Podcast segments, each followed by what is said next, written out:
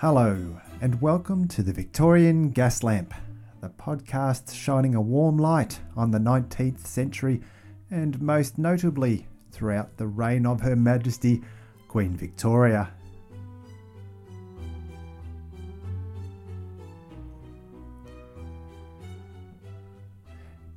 Episode 38 It's Good to Be the King. If you have been listening to the latest episodes as fast as you can, and let's face it, why would you not? You would have heard of the episode I did on the Great Exhibition and the Crystal Palace. You would also recall that a part of the design requirement in the building of said Crystal Palace was that it could be easily removed with little to no impact on the park. And that park was Hyde Park. Hyde Park is the largest royal park in London and covers 350 acres. It's believed that the name comes from the unit of measurement called the Hyde, that's H I D E, which represented the amount of land it would take to support a single family. While today it has large open expanses of green, way back when it was a heavily forested and part of the grounds of Westminster Abbey. Up until the Middle Ages, it was used for firewood and also for game. But it became Hyde Park in 1536 when Henry V, who was a massive fan of hunting and eating basically anything he could kill, decided that the area was perfect for him. It was close to his palace and could accommodate plenty of animals that the king could then go and kill. So he took it off the church and made it his own park. Like I said, it's good to be the king. But King James I, he made the park semi-public in the early 1600s, and then Charles I made it a public park in 1637.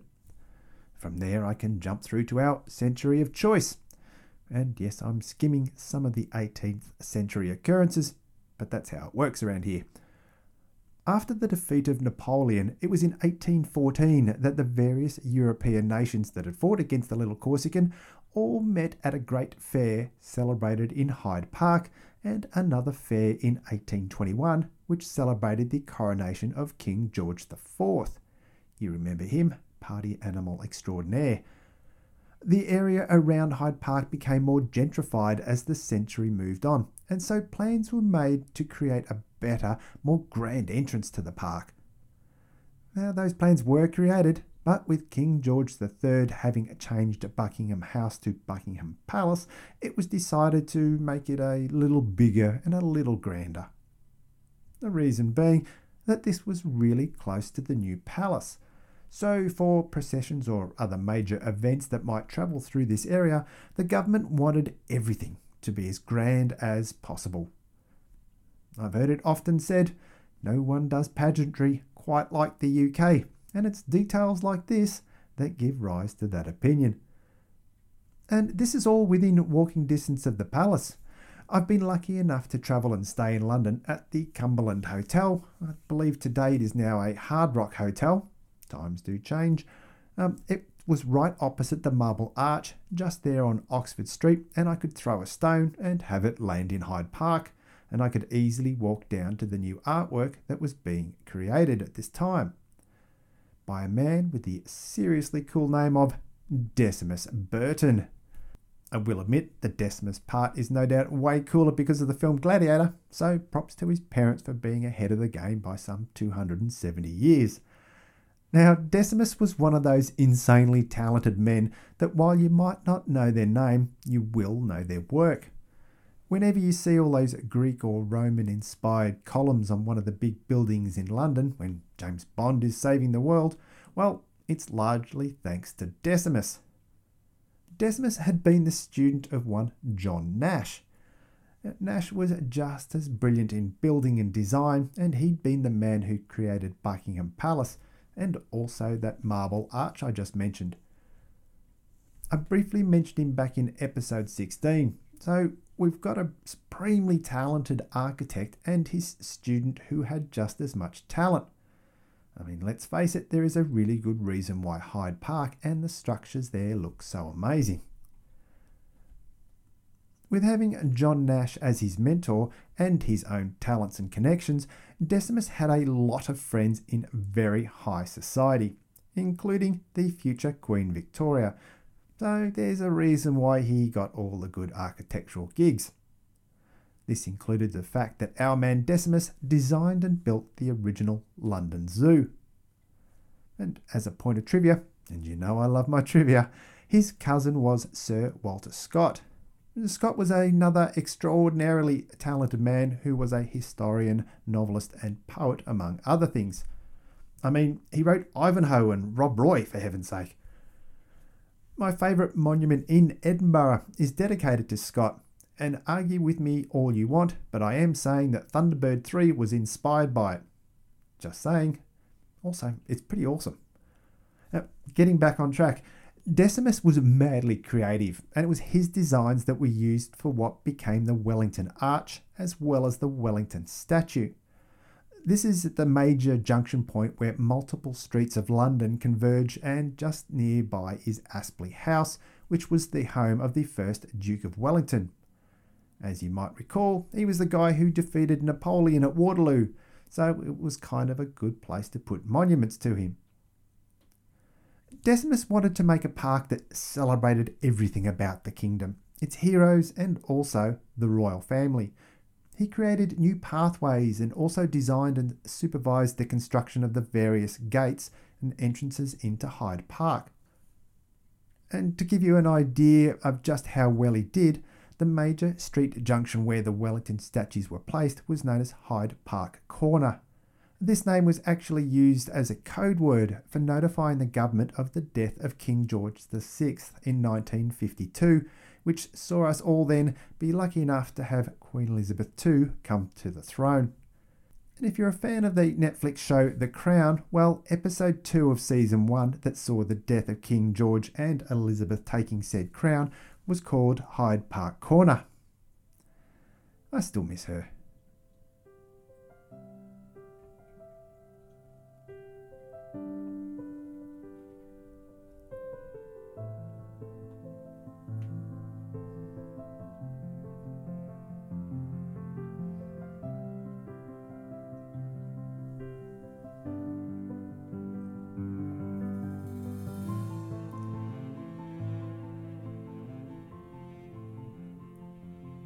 Now, as I mentioned, on the corner near where I stayed is an incredible piece of architecture known as the Marble Arch.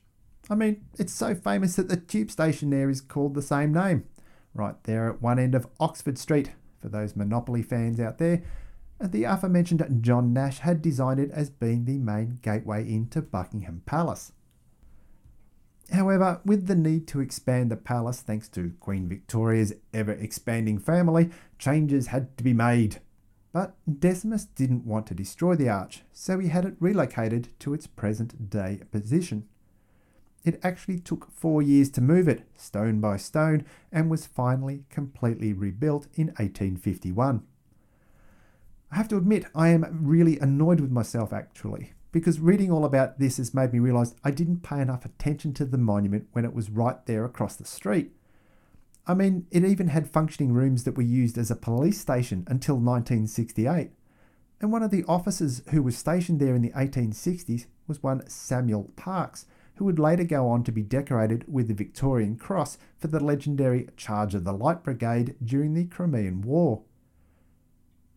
Oh, and just so you know, that spot where the marble arch now stands used to be known as Tyburn Gallows, and people were hanged there from the 12th century through to the 18th. So that's a solid 600 years, and it's estimated that more than 50,000 men were hanged there over that time. Moving on, Hyde Park also hosted that great exhibition in 1851. See podcast 34. Later in 1857, on the 26th of June, Hyde Park hosted the first ever investiture of recipients for the Victoria Cross, and yes, the brave Samuel was there for that event. Victoria Cross is the highest military honour within the British Empire, and it remains so today, and it was begun in Hyde Park with 62 men receiving the honour. Her Majesty Queen Victoria and her husband were, of course, there, along with Crown Prince Friedrich William of Prussia. Prince Frederick was there. Well, why? It's a good question, because he was the beau of the Princess Royal, who was also named Victoria. She was Queen Victoria's daughter, better known as Vicky. They were married the next year, and it's their son, Wilhelm II, that would rule Germany right through the First World War. It's not Hyde Park related, but I do like emphasising just how close all these royal houses were, as you might recall from me talking about Ernest Augustus. Anyway, 1887 found our Queen celebrating her Golden Jubilee, and Hyde Park was a major centre for celebrations. This included an event on the 22nd of June where they fed 26,000 schoolchildren a free meal, and in a surprise to all those in attendance, Her Majesty and the Prince Consort attended. Later in her life, after Albert had passed away, Queen Victoria had her carriage driving through the park twice a day. The park also has some interesting spots to visit, including a memorial to Diana, Princess of Wales. One point of interest that would have been there in the 19th century, though, is that there is an 18 foot tall statue of the Greek hero Achilles. It was ordered by George III and installed in 1822. This was actually the first statue put into the park and was made using an incredible 33 tons of bronze. But Heath, I hear you ask, where do you get 33 tons of bronze? Seems like quite a lot. Well, as it turns out, the Duke of Wellington kind of helped out in the building of his own statues. Because the bronze came from the cannons that the Duke had captured in his campaigns throughout France. Not bad when you think about it. Overthrow the Emperor of France, take his guns, make a statue. What I also love is that the statue of Achilles was modelled on an Italian one, which is fine, but they've given the statue the face of the Duke of Wellington. and if that wasn't enough, the statue was actually originally fully nude. But given the time it was made in, they actually modified it so that there was a fig leaf in place to satisfy certain sensibilities. But putting aside fig leaves and statues, another point of interest in Hyde Park is the area known as Speaker's Corner. It's right on the edge of the park, near the Marble Arch and Oxford Street, and in 1872, Parliament set aside this area for public speaking. I mentioned just before that where the Marble Arch stands is where they used to execute criminals, and the horribly high number that had died there but one of the courtesies extended before you were killed was that you got to have your final words. But over time, the public executions became a problem with more rowdy elements causing problems, so they moved the executions to Newgate Prison. But the tradition of free speech at this corner continued, and it kind of metamorphed into a defining spot for people to speak or protest. It might be where you started your protest heading off down the streets, or it might be where you ended up. But it just became that spot that you had to go to in some way with your demonstration. For example, in 1855, the government attempted to restrict Sunday trading. More importantly, they were trying to restrict the opening times on pubs. Sometimes people really are monsters. Naturally, this brought out a lot of people. 200,000 actually. Karl Marx, he of communism fame, described the protest as the beginning of the English Revolution. Why on earth a government try to stop drinking is beyond me, and also American prohibitionists should really have known their history. People don't like it when you take their beer. But its transition into Speaker's Corner as we know it now really began in 1866 because it was in that year when the Reform League began advocating for a more permanent extension to the ability to speak freely here. The Reform League were fighting for the rights of all men, regardless of social or financial status, to be able to vote. Uh, for the record, this wasn't part of the suffragette movement. Sorry, ladies, that's going to take a while longer. Firstly, there was also the Chartist League, they were called this for following the Charter of 1838, which was a document that was stating what men thought was needed in a proper democracy. That is, basically one man, one vote. The Reform League came later on and was advocating the same basic thing, and it was in 1866 that their protest was so big that it was roughly two miles long through the streets of London. When the first protest carriages got to Marble Arch, though, the police had closed the gates. Oops. Now, today you can easily wander and enter Hyde Park wherever you like, but when the protesters arrived saying everyone should get a vote, the area had been fenced. There are only certain entry points into the park. Also, there were about 1600 police there, as well as a lot of rich people sacrificing their carriages in aid of blocking free men getting a political voice. Once again, apologies, ladies. But the fencing wasn't actually that great, and when you have a lot of people being denied something that they want, well, fences got torn down and men flooded into the park. Now, given that I said that there was about 200,000 people there and you had two miles of street filled with protesters, you can begin to imagine that even if a small percentage of that number start flooding into the park, it's going to cause some serious problems because that's when the police called in some military support. The Royal Horse Guard, cavalry for us not in the military, they arrived. Reportedly, the crowds shouted three cheers for the guards, the People's Guards. Someone somewhere must have had some sense because the Royal Horse Guards held back.